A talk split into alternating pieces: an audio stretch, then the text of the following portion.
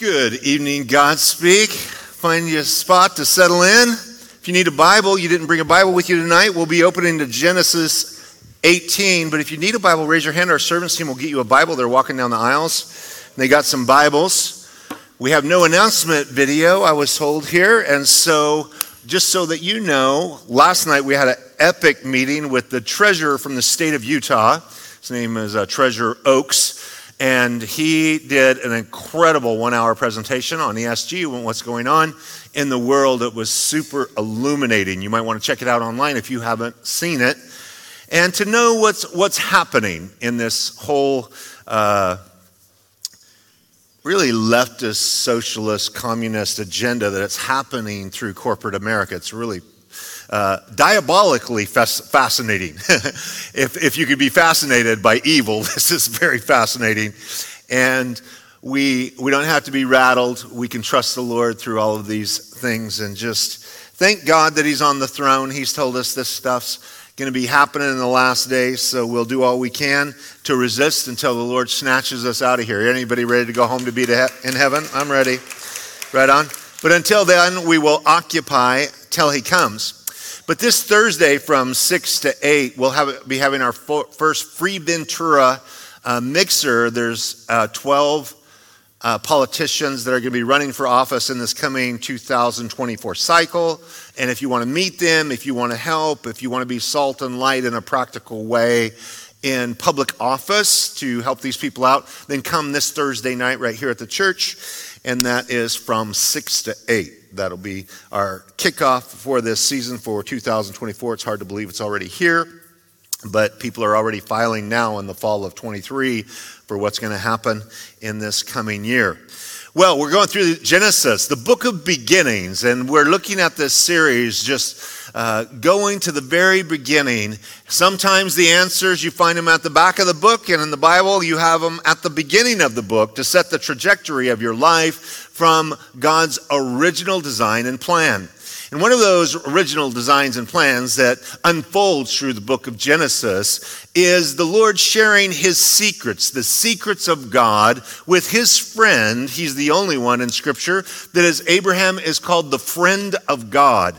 And as their relationship has now grown for twenty-four years, the Lord's going to pop by for lunch. You ever have unexpected guests just drop in?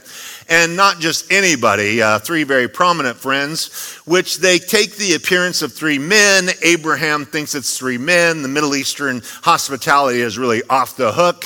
And they show up and he does an impromptu lunch and throws everybody into a tailspin to prepare things. Ladies, don't you love it when somebody drops by unexpectedly and you haven't got the house put together, there's nothing in the fridge, and your husband just invited him over?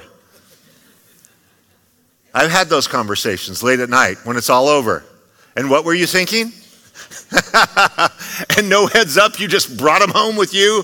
And here I am in my sweats with my hair up on my head and the ha- house is a mess.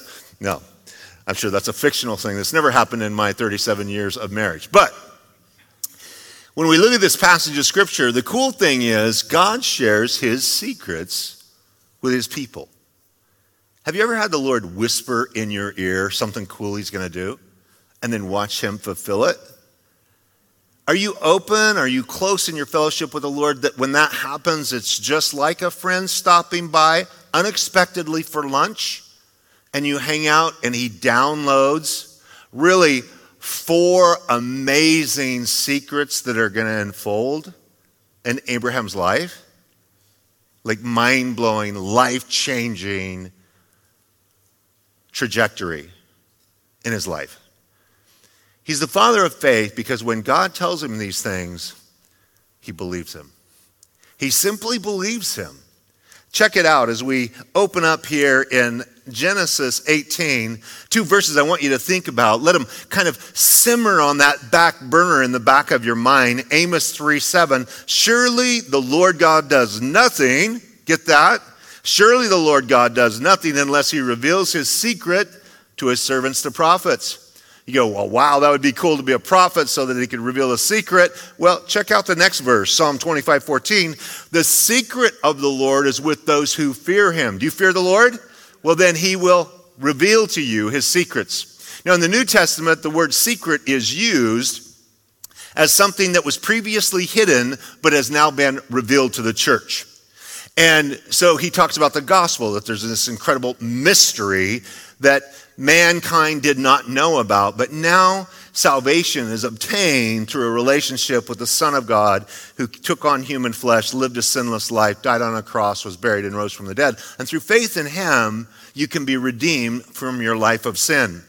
The Lord wants to reveal secrets as we pray, as we hang out with him, we're reading his word. But oftentimes those secrets are revealed to us in very ordinary days. Have you noticed that epic things happen on very ordinary days? This happens to be a hot summer day, as we'll see in verse one. It says, then the Lord appeared to him by the terebinath trees of Mamre as he was sitting in the tent door in the heat of the day, hot summer day, under the trees there at Mamre. And he lifted his eyes and looked, and behold, three men were standing by him. In this passage, as far as the outline goes, we're going to see Abraham look up, step up, listen up, and speak up. So as he unfolds in this relationship, because this is a relationship with God. And as you and I grow in our relationship with the Lord, he's been developing this for twenty-four years. The Lord twenty-four years earlier had appeared to him in glory, it tells us in Acts chapter seven. Stephen, preaching a sermon, says in uh, Ur of the Chaldeans or in Mesopotamia, the God of glory appeared to Abraham, and he told him, get out of your country, get away from your family, go to a land that I'm going to show you, and I'm going to bless you there. So he's been growing for twenty-four years. How long have you been walking with the Lord? And have you discovered that it takes some time to build friendships? If you've been a long time in one place and have a lot of great friends, and then you move, the first thing you realize is, I took for granted all my friendships. Because it takes years and years and years to develop those kind of friendships that you just take for granted. But God and Abraham and Sarah have been friends for about twenty-four years. He's ninety-nine years old. Sarah is eighty-nine years old. And it says the Lord appeared to him. Once again, the Lord is coming in and he's taking on a physical, this is called a Christophany, or an Old Testament appearance of Uh, the Lord Jesus in the Old Testament. You remember when Jesus is talking with the Pharisees in John chapter eight, they're going back and forth and they're telling him, uh, they're accusing him of all kinds of stuff. And he tells them, your father is the devil. He's a liar from the beginning. Jesus is really laying it on him. And he said, Abraham rejoiced to see my day. And he saw it and he was glad. And they said, you're not even fifty years old. Abraham was basically two thousand years before Jesus. And he's like, you're not even fifty years old, and you're saying that you know Abraham? That was like two thousand years ago. And he said, he did see my day, and he rejoiced in it. So Abraham had this sense in a relationship with the Lord, but when he looks at them, it just looks like three men at the beginning. Three prominent men, maybe ordinary men dressed as ordinary men. But we know one is the Lord and the other two are angels that as this story unfolds, they're going to depart and go to Sodom and Gomorrah, and they're going to ultimately rescue, as we get to chapter nineteen next week, they're going to rescue Lot, his wife, and his two children. Well, they almost got Lot's wife, Missus Lot, out of town, but she wanted Sodom and Gomorrah, so she ended up turning back. So the angels really just got out of Dodge before the firestorm came with Lot and his two girls. But notice what it says. So he lifted his eyes in verse two and looked, and behold, three men were standing by him. When the Lord shares his secrets with us, it's because we're looking unto the Lord. In this case, it's just a hot day. He's under the shade tree, hanging out, and he sees them, and he looks up and he sees them. But in a spiritual sense, when you're walking with the Lord and just daily you're reading the scriptures, you're just looking to the Lord for his direction in your life. And most of the direction in your life, ninety-nine percent of the direction in your life, is going to come from reading God's word. When you read God's word, God is talking to you. Get that through your head. God is talking to you. When I read this book, this is God's love letter to me. When I read it, he's talking to me. So I never say, God hasn't been talking to me lately. Why? Because I've been reading this book. God's talking to me every single day. But people say, oh, God doesn't talk to me. And I said, well, don't you read his word? Oh, yeah, I really don't read the Bible much. Well, I guess you're right. God's really not talking to you. And when I pray, I talk to God. You know, I've been married for thirty-seven years, and it's a fascinating thing. This relationship thing only goes well if I talk to her, and she listens, and she talks to me, and I listen. Isn't that a mysterious? I just, I just downloaded one of the, the greatest insights into marriage in the history of the world. Why? Because a lot of times we're not talking and listening, or we're talking, we're not listening, we're tuning out. A woman told me, as soon as we got married, my husband's vocabulary was reduced to two sounds, not even words, uh-huh and uh-uh.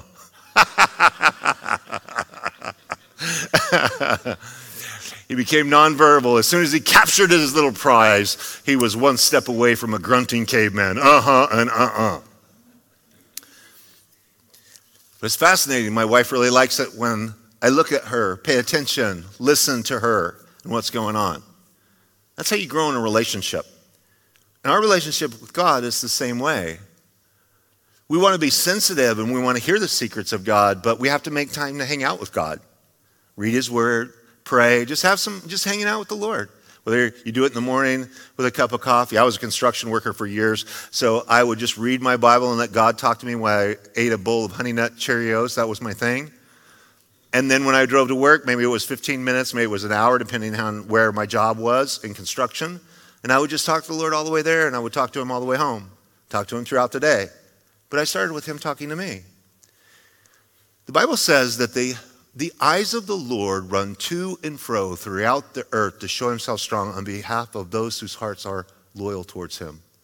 Did you know God's cruising back and forth on planet earth every single day, twenty-four seven, just looking for men and women that are saying, here I am, Lord, send me.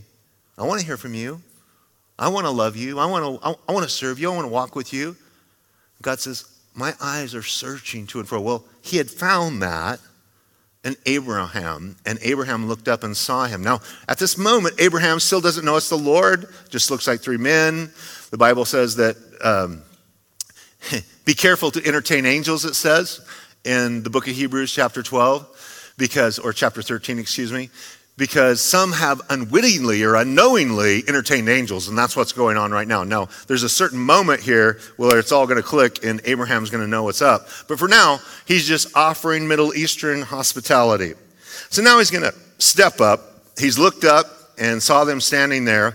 And it says in verse two, and when he saw them, he ran from the tent door to meet them. He ran. He's ninety-nine years old. Have you ever seen the ninety-nine-year-old shuffle? When my when my grandpa was ninety-two, he could he could still shuffle at ninety-two, and I was visiting one day, and uh, uh, he said he had this habit from the time I I pretty much lived with my grandparents in high school, and so my grandfather would get up every day, drink a cup of coffee, eat an apple, and he'd walk to the post office, get his mail, and come back in the small town of Filer where I'm from. And so he's now ninety-two, and uh, I'm visiting, and I'm married, I have kids. And I said, well, Grandpa, you still drinking your cup of coffee, you're eating your apple, and going to the post office? He goes, I am, I am. He goes, but now, you know, the thing is, I have to stop and rest on the way. I said, why? He goes, because I'm so fast, my blood can't keep up. A couple of months after that, his old pump was given up, and he went home to be with the Lord. But here, Abraham is ninety-nine years old, and notice the, the eagerness with which he, he, he becomes a servant. Now, he has a lot of servants. We discover back in chapter fourteen that he has three hundred eighteen armed servants, men, who were born in his own household that he raised up and gave them military training to be the protectors of his village. Think of Abraham's, you know, basically a small community just moving around with probably, you know, uh, close to seven, eight hundred people. He's a super wealthy guy, and he's a moving village. But here, he's got lots of servants, but he takes on the form of a servant. Jesus said, if you want to be truly great, become a servant to all. And here, it says that he ran. Check that out. He ran from the tent door to meet them, and he bowed himself. He humbled himself to the ground and said, "My Lord." And this is basically addressing him as a man with respect, kind of mister, if you will. "If I have now found favor in your sight, do not pass on by your servant. Please let a little water be brought and wash your feet and rest yourselves under the tree. And I will bring a morsel of bread that you may refresh your hearts. After that, you may pass by, inasmuch as you have come to your servant." They said, "Do as you have said." So Abraham hurried into the tent to Sarah, his wife, and said, "Quickly, make three measures of fine meal, knead it, and make cakes." They don't have time to let it uh, rise and put yeast in it, but she's just going to knead it and bake it. Verse seven, Abraham ran to the herd, took a tender and good calf, gave it to a young man, and he hastened to prepare it. So he took butter and milk and the calf, which he had prepared, and set it before them. And he stood by them under the tree as they ate. He stood by just as their waiter. Check that out. Everything he offered these people. They just show up. Imagine three strangers show up in the middle of July. You've just mowed your lawn. It's one hundred degrees. You got sweat pouring down your face. You're sitting there in the shade. These three people show up. And how are you going to treat them? "Oh, come in. Honey, make some biscuits. Go fill, kill the fatted da- calf. Well, you don't have a calf, so I guess it's your dog out back. I don't know what you go get. Right? And, and you do all of these things to prepare it. I was at uh, a nice dinner with some friends of ours down in San Diego last Sunday night. And a big party of twenty uh, plus had come in before us. So it took them over an hour to get our food. And it took a long time. And, and my friend looked at me like, "I wonder if we're ever going to get our food." Because in our area, the restaurant, there wasn't that many people, but there was this large party in another room. And I said, "I think they had to go butcher the, the calf for our steaks out back." But think about how long this took to bake the bread, to butcher the calf, to cut up the calf, to cut some steaks, right? Some veal cutlets. It's a calf, so veal. And I know for those who are faint of heart, and uh, you may not like this meal, but he goes on, it says he took butter and milk and the calf and he set it before them and stood by. When people uh, treat you in such an incredible, hospitable way, they, they washed their feet, which was a, a custom, a little water for them to wash their feet because they wore sandals, right? You ever wear sandals? You're on a camping trip. Maybe you don't, you don't shower for three or four days and you think you're getting an amazing tan on your foot. You get in the shower and it all washes off, right? They they wash their feet on a regular basis. And when you see that kind of uh, servanthood, it's just, it always delights your heart. About three weeks ago, maybe it's four weeks ago now, uh, my wife was running over to the little deli right across the parking lot here. And she's, when she goes places, she's just exercising. She's gonna, we had ordered some sandwiches. She was gonna pick some sandwiches up. So my wife's running over there and just right in front, kind of right in front of the deli, she, uh, the, the pavement was up and she caught her toe and she did a full-blown face plant. I mean, sprawling face plant, ripped her uh, pants, the, the knees, and uh, blood's flowing down her knee. I mean, she really, really jacked herself up. And yet there was a, a guy in his seventies, it was a Saturday, and they had just started this little Christian school over here in the storefront. And he comes running out and he's like, "Oh, Jesus, bring your healing power." You know, and he comes running out and t- picks my wife up, takes her into their place in this storefront. His wife was there and they came with a first aid kit and they bandaged her all up with their knees and they laid hands on her and prayed for her. And she came back with from, uh, she left totally normal. She came, she was covered with dirt from just like hitting, you know, the, the pavement and getting all sprawled out. But I was so thankful for the, the kindness of this couple that just took my wife in and they bandaged her up very much like a good Samaritan. And your, your heart just is so thrilled by that. And I look at Abraham here as he is just opening his home. He's, his wife's involved. He's got his servants involved. And they're just taking care of these people in an incredible way. And so they still think they're just three guys. Imagine treating people like that. We have a hard time pulling off a smile and a hello to a stranger as we walk by him, right? The Lord may want our hearts to be a little bit more open. Obviously, you're like, yeah, but this is a scary world today. Yeah, it is. The Lord will give you discernment when you shouldn't be uh, engaging in conversation. But a smile and a kind word goes a long ways in days where people are lonely, isolated. Abraham here, we see him in more of a servant's role than at any other experience throughout his life right here. Because as far as he knows right now, these are just total strangers. But the revelation is going to come. Now he, he's going to listen up. So he looked up, he's available, he steps up, does incredible things here. And it says in verse nine, then they said to him, the three of them, where is, where's Sarah, your wife? And so he said, here in the tent. And he said, I will certainly return to you according to the time of life, and behold, Sarah, your wife, shall have a son. Now, Sarah was listening in the tent door, which was behind him.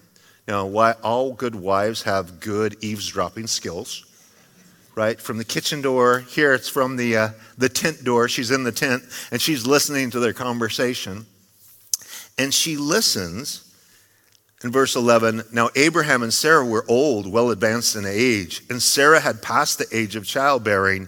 Therefore, Sarah laughed within herself. No noise come out of her mouth, but she laughed silently within herself,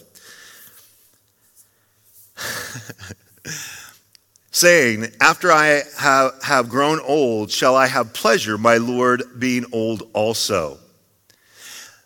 And the Lord said to Abraham, why did Sarah laugh, saying, shall I surely bear a child since I am old? Is anything too hard for the Lord? At the appointed time, I will return to you according to the time of life, and Sarah shall have a son. But Sarah denied it, saying, I did not laugh, for she was afraid. And he said, oh no, but you did laugh. This is a funny conversation, isn't it? Right? Isn't this such a girl thing at this moment? And Abraham, he's worried about feeding these people, and it's now that they finally say, hey, where's Sarah? Now, first of all, you're like, these strangers, how do you know my wife? How do you know her name? You're, my wife, Sarah? Well, she's here in the tent. She just baked this bread for you. And he said, I'm going to come back according to the time of life. Basically, I'm going to come back in nine months. I'm going to come back. The conception's going to happen this week. And I'm going to come back in nine months, the time of life, and she's going to have a child. Immediately, Abraham's eyes are open to understand that this is now the Lord communicating with him, a, uh, a supernatural encounter. It goes from an impromptu lunch of strangers and showing Middle Eastern hospitality to the God of the universe now is downloading a secret. And what is that secret? That in nine months, you're going to have a child. You're eighty-nine. He's ninety-nine. So you're going to have a child. And Abraham, you're going to be a father. Now, he was a father of Ishmael. Ishmael's thirteen years old, but not with Sarah. So he's going to be a father according to God's plan at the age of one hundred, and Sarah's going to be ninety-nine. She's passed, she's went through menopause. Ladies, you know, the, the journey as you go through menopause and what that's like. And, and uh, my wife has been cold our entire life till she went through menopause. And then she's frozen me to death through the process of turning on the air conditioning and open the windows and, and all the things going through that journey as the, whew, whew, it's hot in here. Oftentimes you're in church and there's three or four ladies and they just have their bulletin, and that's why we hand it out for ladies going through menopause. Just there, having a hot flash. But when you go through that process and you no longer have a monthly period, you know that that's all over. We do. And for them, they know the change of life is happening because Sarah says, I'm old. I, I can't have kids now. And Abraham, he's old. So are you kidding me that we're now going to have joy? We're now going to have pleasure at this old age. Now, God's told him this a number of times. This is the first time he set a birth date, this the time of life. He says it twice. Time of life next year. So in nine months, he's coming back.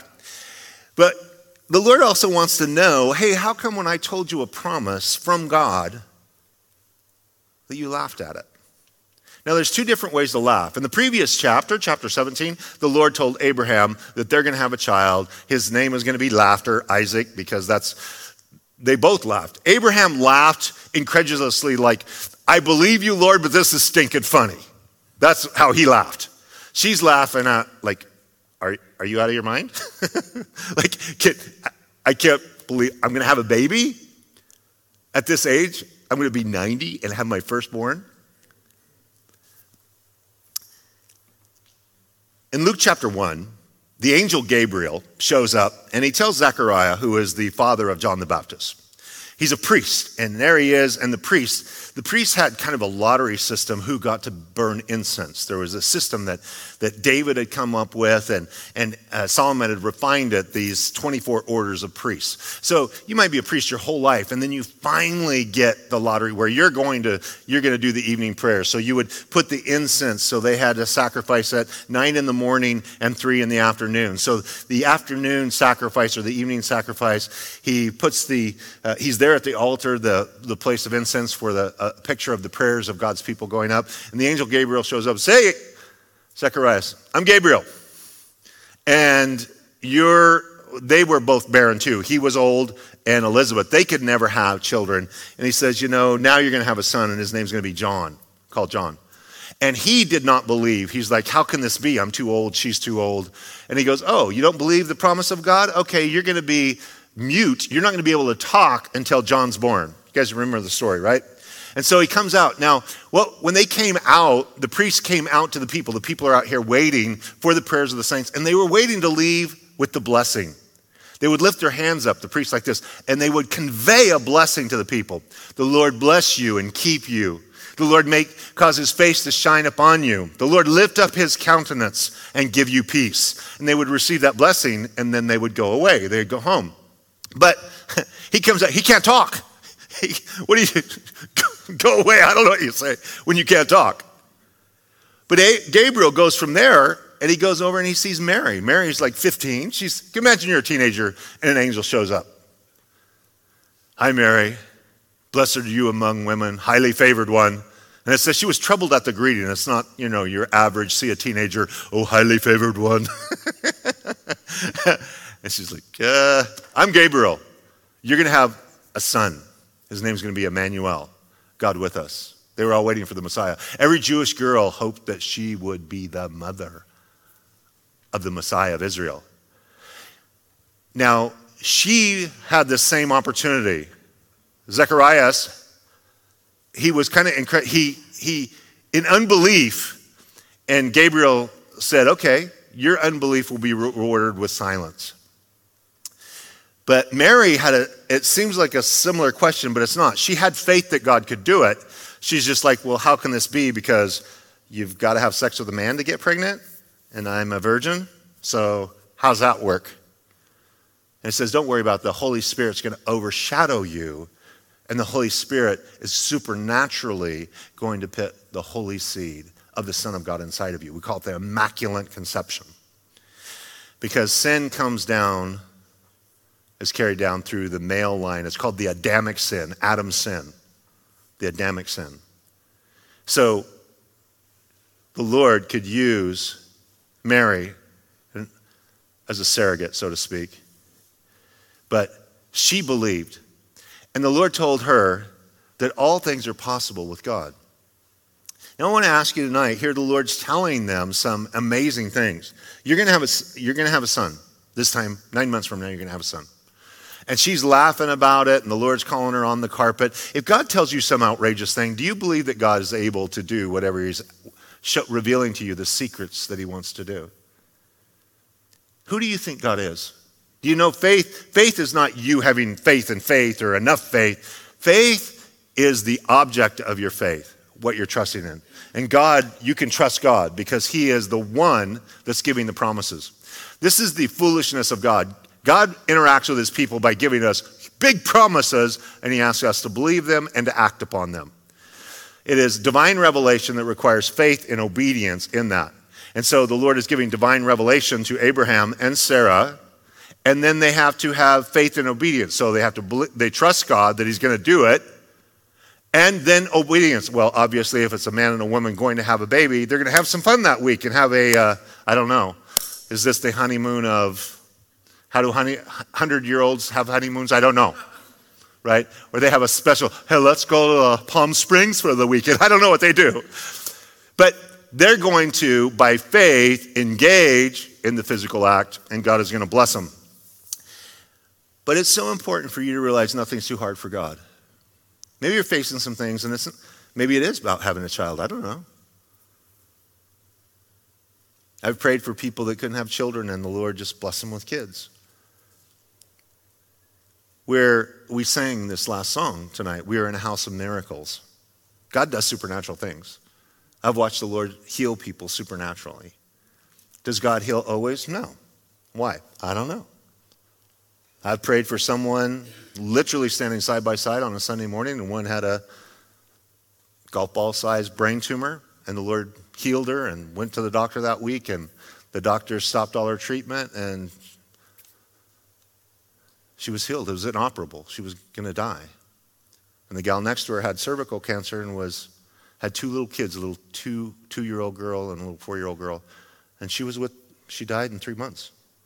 We prayed for them. We anointed them both with oil. We're in a house of miracles. The one was supernaturally healed. The Lord said for the other one, it's time to come home.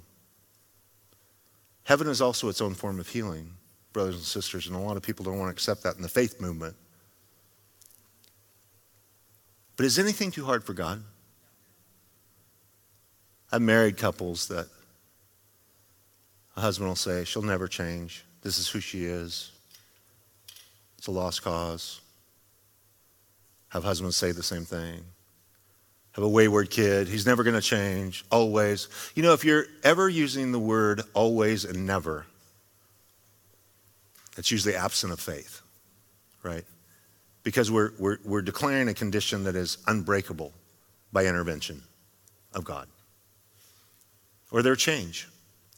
He can change things. He can transform things. He can take a hundred-year-old man and a ninety-year-old woman and say, you know what, you guys are going to have a kid, and you're going to name him Laughter, because every time you call his name, it's going to put a smile on your face, because this is so stinking ridiculous. That it's, God has a sense of humor. And I've shared with you over and over and over through these chapters, because this is the point that Paul the Apostle says in Romans chapter four, that God, why did God wait so long? Because he was waiting for Abraham and Sarah's bodies to be as good as dead reproductively, so they both would look at each other. You know, when you're one hundred ninety, let, let's just say it in the nicest way we can. Gravity wins, folks, right? the, this gravity wins on, on our bodies. And they look at each other and go, it'll have to be a divine miracle, a divine miracle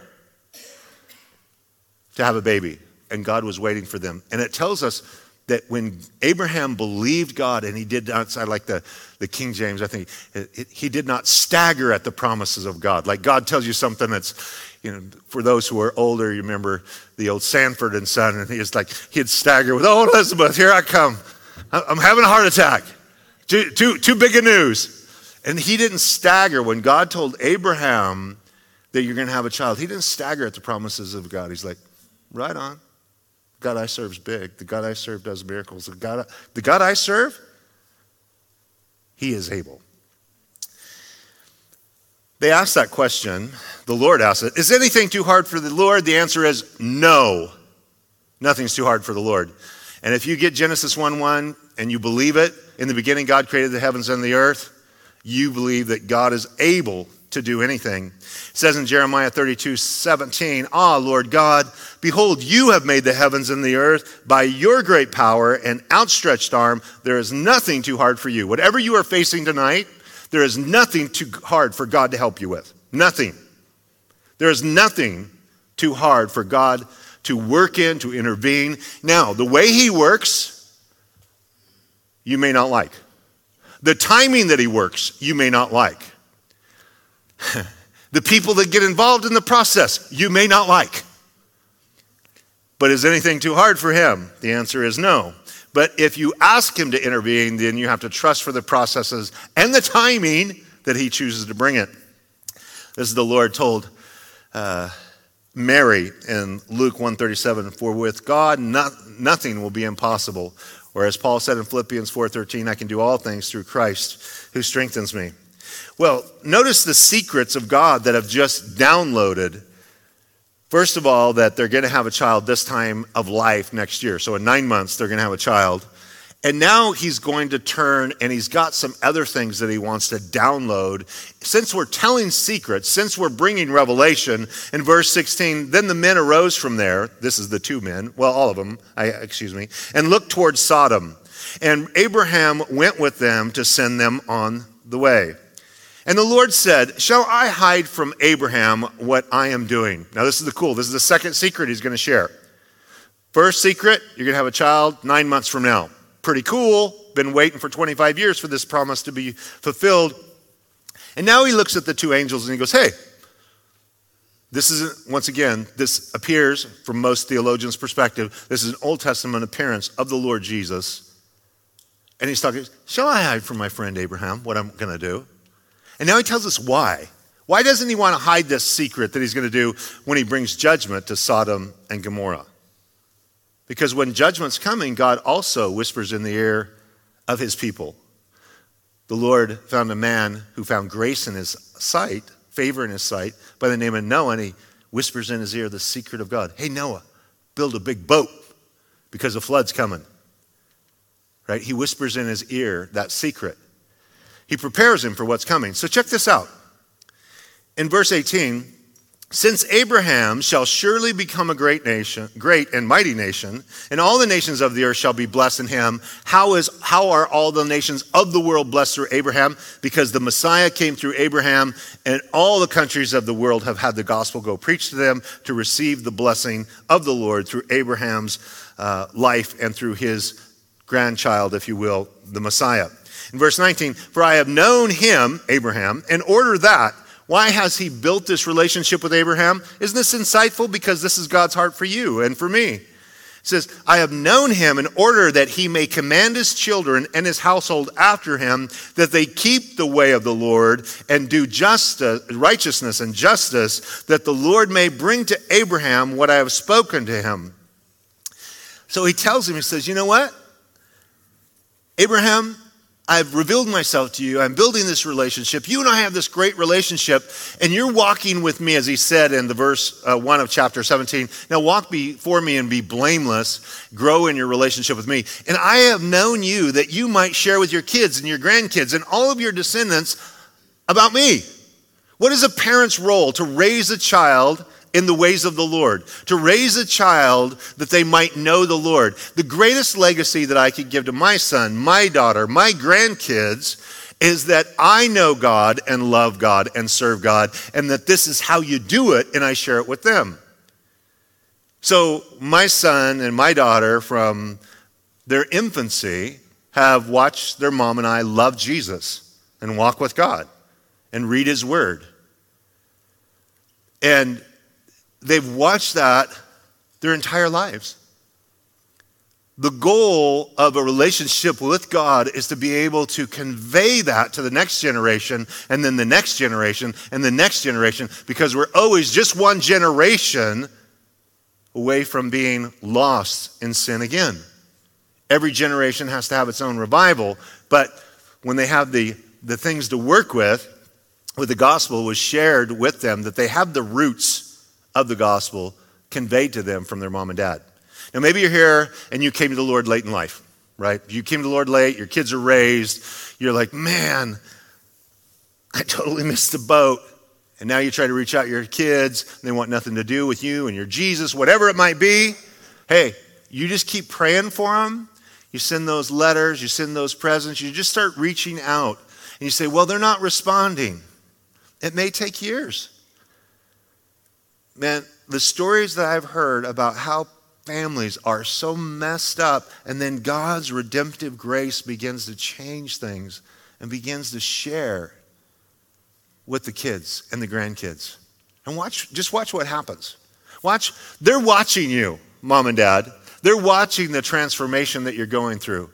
Now, this is the interesting thing with family, isn't it? That you, you don't want to be too preachy with family. You just want to see them see the change. and not be too mouthy about it. If you're constantly mouthy about it and it hasn't been a good relationship, they just look, you know, just stop. Stop. Let them see the new love. Let them see the joy. Let them see the peace that you have. Let them see the kindness. Let them see the forgiveness. Let them see the transformation in your life. And God says, you know what, Abraham? I'm going to share this cool stuff with you. Why? Because I want to grow in my relationship with you, and, and I want you to tell your kids about me so they want to hear the secrets of God, so that they want to walk with God, that they know that this is where full, true fulfillment is, is in a relationship with God. So the first secret was you're going to have a boy. Last chapter says he even knows his name. His name's Isaac. So Sarah's going to have a child in nine months. Second secret, I'm going to download this cool stuff because you're going to be able to share it with your kids and the generations to come. So basically, it's a spiritual legacy for generations to come. And then thirdly, it says in verse twenty, and the Lord said, because the outcry against Sodom and Gomorrah is great, and because their sin is very grave, I will go down now and see whether they have done altogether according to the outcry against it that has come to me. And if not, I will know. So he says, oh, the next thing I'm going to share with you is these two guys, these two angels, they're going to go over to Sodom and Gomorrah, and they're going to see if it's as bad as we hear about in heaven. Now, this is uh, anthropomorphism. It's a big five dollar word that simply means this. The Lord is talking to Abraham in human language that he understands. Does God need to go down and go into Sodom and Gomorrah to know what's going on? No. It's like when the Lord says to Adam, Adam, where are you? I mean, really, can you play hide and seek with the God of the universe? I don't care how cool your fig leaf duds are, right? You can't hide. This is called anthropomorphism, which is it's how God interacts with human language to humans so that they understand where his head's at and where, where, what he's, where he's going with that. So Sodom and Gomorrah is a distance away here, uh, well, quite a ways away from where Abraham is in the south by Hebron, by Mamre. And so it's quite a ways north of there. But this is an amazing thing because sometimes we only think our prayers are rising to God, right? Like incense, our prayers are rising to God and they're arriving in heaven. Revelation chapter five says the bowls of the saints, that the, these prayers are filling up this bowl, and one day God's going to pour out the bowls. When, when every time you pray this prayer, I don't know how much you pray, pray the Lord's Prayer. Every morning when I take a shower, I pray the Lord's Prayer. Just something I kind of get my head right and I'm thinking about it. Our Father who is in heaven, hallowed be your name. Your kingdom come, your will be done on earth as it is in heaven. Give us this day our daily bread. Forgive us our debts or sins as we forgive those who sin against us. And do not lead us into temptation, but deliver us from the evil one. For yours is the glory and the power, and um, amen. So, every time you pray, your kingdom come, your will be done. What are you praying? For the Lord's kingdom to come to planet earth. You're praying for God's kingdom to come. So the Bible says in Revelation chapter five that all those prayers for God's kingdom to come are filling up a bowl of God's people. And then when it's full, he's going to pour it out on planet earth and bring about this, the end times fulfillments that we see in the scriptures. But have you ever thought here, according to this passage, that the Lord says, I'm going to find out in Sodom that all the stuff that has come up to me about their great evil. Do you realize the sinfulness of mankind is also rising as a stench into heaven to where God knows it? Imagine what must be arising to God from the Bay Area. Right, from Los Angeles, from the, from Las Vegas, from the iniquity, right? Just, just sin rising. And the Lord says, and I'm going to check it out. I'm going to see if it is really what I know it to be.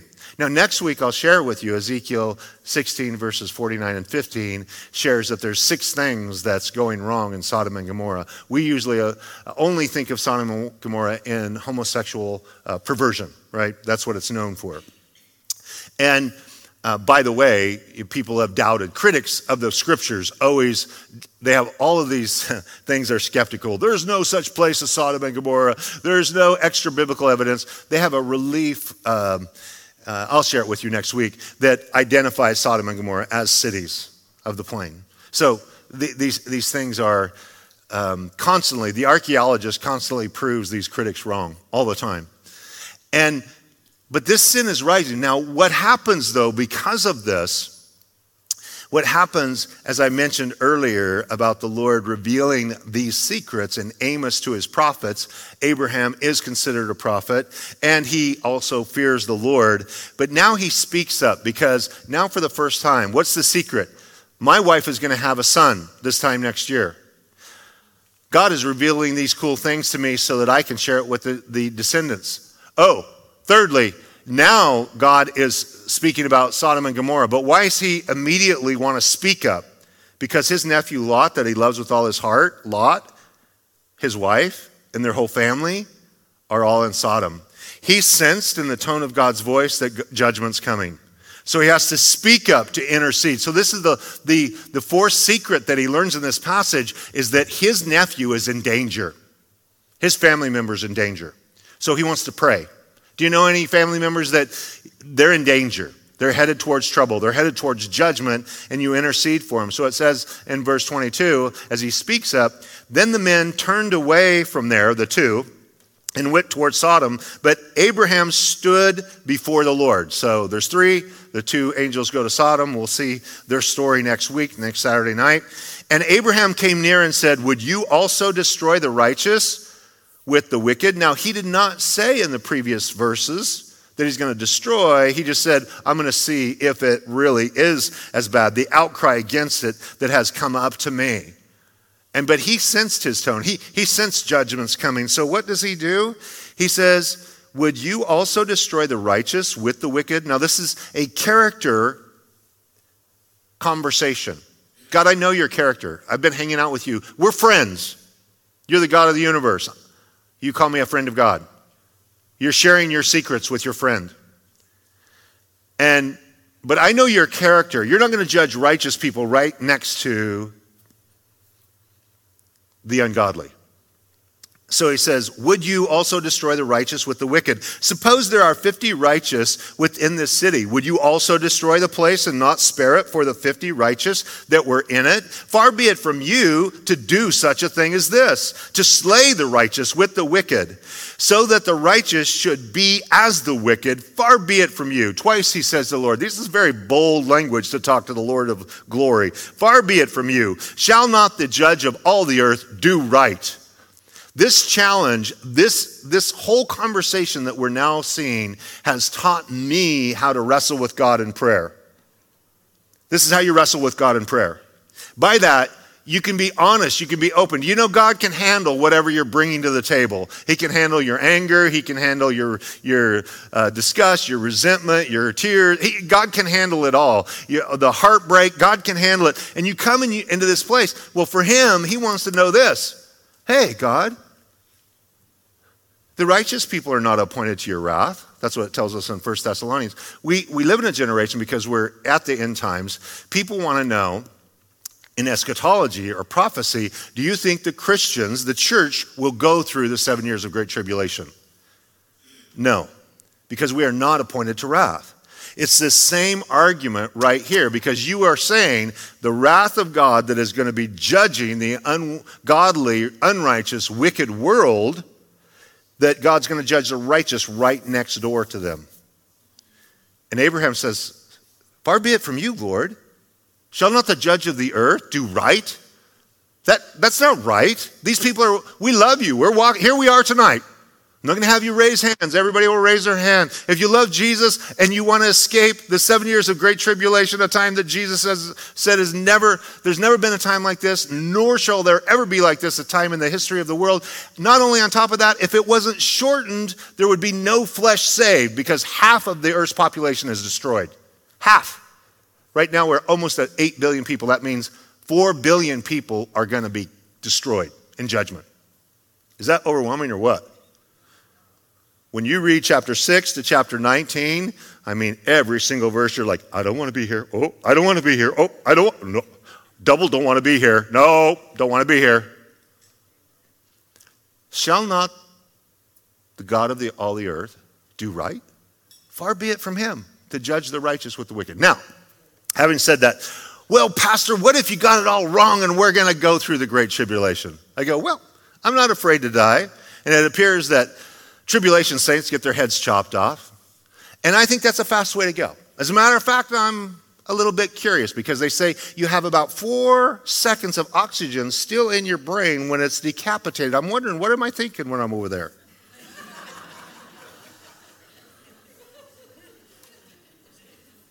I'm going to go, I'm beside myself.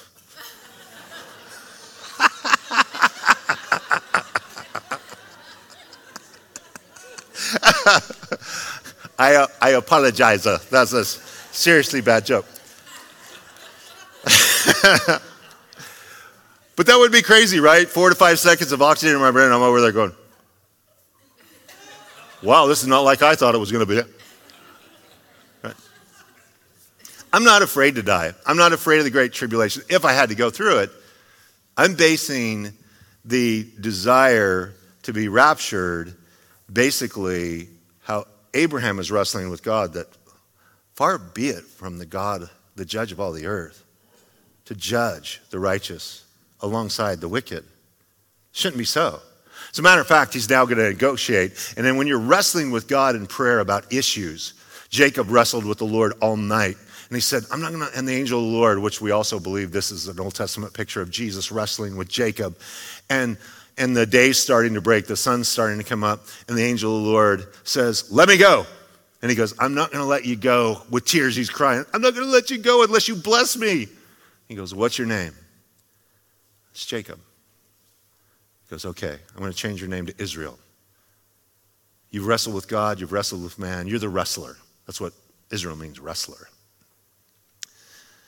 And learning to wrestle with God in prayer, notice how this proceeds, but he bases his prayer of the negotiation that's going to come now based upon God's character and God's nature. You know, the Bible says in, in, in Moses, when he's, he's talking to the children of Israel, there are those who know the ways of God and there are those who know the works of God. Do you understand those are two different things? Do you understand the ways of God? The ways of God is the character of God. It's the nature of God. It's, it's who he is. You know him. There are a lot of people that are Christians, they, they know the works of the Lord. God did that, and God did that, and God did, but they don't know him. So the difference of the ways of knowing the ways of the Lord and the works of the Lord, and Abraham knows the ways of the Lord. So that affects how he views the works of the Lord, and now he negotiates in verse twenty-six. So the Lord said, if I find in Sodom fifty righteous within the city, then I will spare all the place for their sake. Okay, Abraham, he's interceding. God loves this because you see, as you become a friend of God, you take on his redemptive nature. You take on his desire to see people rescued from sin. You start becoming like the Lord. And so this has to thrill the Lord's heart because now he's wrestling for the hearts and minds or the souls of Lot, his wife, and their children. And so he starts with fifty. And he's thinking to himself, you know, surely there's got to be fifty people, righteous people. It'd be like, hey, there's fifty righteous people here tonight that, that love God by faith. That's how you become righteous, is by faith. And so the Lord says, okay, you got it. I'm going to save the whole city. Let's say there's ten thousand there. We don't know how big it is. It, it, there's ten thousand there. And if there's fifty, I'll spare the whole city because there's fifty righteous there. That's what you call salt and light, preservation of the people, changing a community. Verse twenty-seven, then Abraham answered and said, indeed now I am but dust. He humbles himself in ashes and have taken it upon myself to speak to the Lord. Suppose there were less, five less than the fifty righteous. Would you destroy all the city for the lack of five? So he said, if I find there forty-five, I will not destroy it. And he spoke to him yet again. You, can you tell he's a little nervous? He's going to start at fifty. He's going to end at ten. He's a good Jewish businessman. Right? He's negotiating. He's getting it down to a place. And I think he's just heading to a place that it's probably for him inconceivable that there's not at least ten, because it's very possible that Lot has ten in his family. Lot, his wife, and maybe eight kids. Maybe he thinks, because his daughters, we find out later, are married. And his son-in-laws laugh at him when he tells them that the city's going to be destroyed. They, they think he's joking. They mock him because they have no relationship with God. And they're destroyed in the fire. But I think Abraham's thinking, I think there's ten righteous, at least in Lot's family. So he continues down the list. In verse twenty-nine, and he spoke to him yet again and said, suppose there should be forty found there. So he said, I will not, just for the sake of the forty. Uh, let not the Lord be angry, I will speak. Suppose thirty should be found there. I will not do it if I find thirty there. He said, indeed, now I have taken it upon myself to speak to the Lord. Suppose twenty should be found there. I will not destroy it if for the sake of the twenty. Let not the Lord be angry, I will speak. But once more, suppose ten should be there. And he said, I will not destroy it for the sake of the ten. Next Saturday, when we look at chapter nineteen and Sodom and Gomorrah are destroyed, why? Because there's not even ten righteous people there. None. Only Lot, his wife, and Lot's wife is not. She goes back to the, heads back to the city, gets turned to a pillar of salt, and the Lord Jesus uses her as an example of being right with God. He says, remember Lot's wife. Remember Lot's wife. She wanted the perversity of Sodom and Gomorrah. She didn't want a walk with God. Remember Lot's wife. Be warned. Jesus uses her as the icon, a, a pillar of sight, a salt icon to remember who she is. Well, he got what he desired. He interceded. Do you pray for the people you love? You praying for them, you praying that the Lord saves them. Anybody, when we love people, we just don't want them to not only live a, a defeated life, but we also don't want them to go to hell. Bottom line, we don't want them to be destroyed for eternity. We want to see them rescued. So we pray for them, and we're asking God to intervene and, and to rescue, and we wrestle with God over the people that we love. But then he rests. Notice that he, he looked up, he stepped up, he listened up, he now has spoken up, and now he rests up. In verse thirty-three, so the Lord went his way as soon as he had finished speaking with Abraham, and Abraham returned to his place. Isaiah twenty-six three says, you will keep him in perfect peace whose mind is stayed on you because he trusts in you. He can have perfect peace because he's poured out his heart to the Lord. He's prayed to the Lord. He's prayed for Lot and Missus Lot and the, the kids. And, and you see, this is his nephew. He, he knows all of the family, Abraham does. And now he has to just rest and trust that God's going to work. God's, God's got it. God, God's going to do it. Because once I poured my heart out, that's what the Bible says in Philippians chapter four, that let my heart be anxious for nothing but by prayer uh, and supplication with thanksgiving. Let my request be made known to the Lord. And the path that peace passes all human understanding will guard two things. My heart, that's my emotional center, and my mind, that's my thought life. You know how your heart just feels so anxious and you're fearful about things? And then your mind, you go to bed tonight and your mind's just like, it won't stop. Just the, the anxiety that's going on. And he says, when you pour out your heart. Now, this is an interesting thing.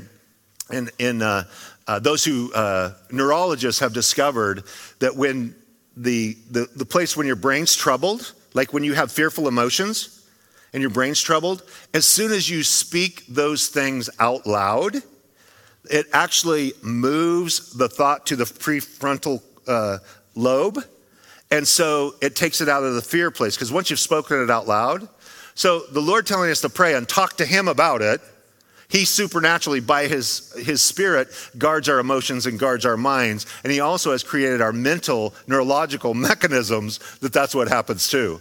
But as long as you keep it all bottled up inside, you can be torn apart by anxiety.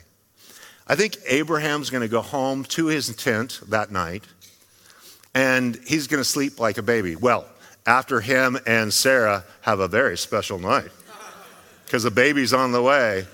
Woo! A hundred-year-old and a ninety-year-old. It's a uh, romantic um, escapade for the two of them. But he's going to sleep like a baby. Why? Because he poured his heart out to the Lord. Do you know nothing's too hard for the Lord? You can pour your heart out and trust God and watch what he's going to do. Let's pray. Lord, thank you for your goodness. Thank you for your love. Thank you for meeting us in a special way. Here you are tonight, wanting to touch hearts, wanting to draw us close to yourself, wanting to whisper the secrets that you have for us, each one of us, in our ears. Thank you, Lord, that the secret of the Lord is with those who fear him. Lord, we pray that you would give us insight about our loved ones, about the people we care about, that we might pray for them and love them and minister to them. Thank you for the confidence that we have to come and pour our hearts out to you. And in exchange for all of our troubles and our worries and our anxieties and our cares and and uh, our turmoil, Lord, you will give us your perfect peace that will guard our emotions and, and our thoughts in Christ Jesus. And we ask it in Jesus' name.